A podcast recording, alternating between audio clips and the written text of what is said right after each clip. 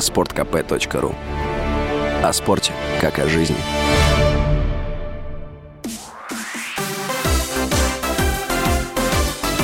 Новости спорта.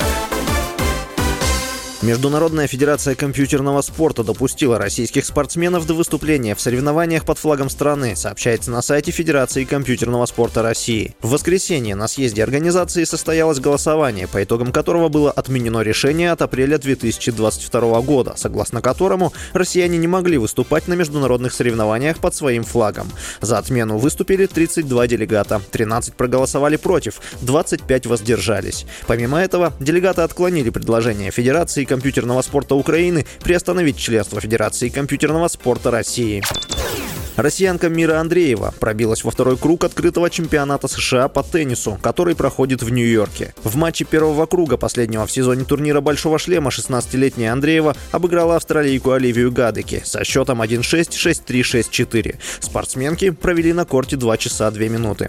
Андреева дебютировала на US Open. Ранее в сезоне теннисистка дошла до третьего раунда дебютного для себя Ролан Гарос и четвертого раунда дебютного Уимблдона. Во втором круге Андреева сыграет с американкой Кори Гауф шестой номер посева, которая обыграла представительницу Германии Лауру Зигемунд со счетом 3-6, 6-2, 6-4.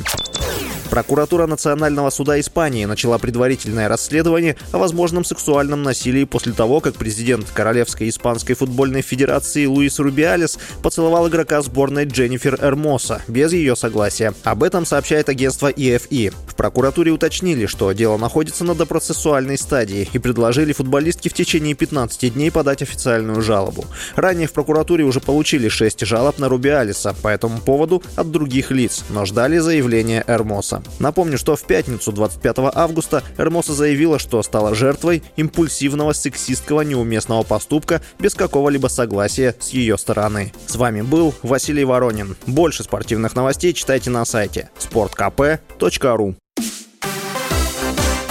Новости спорта.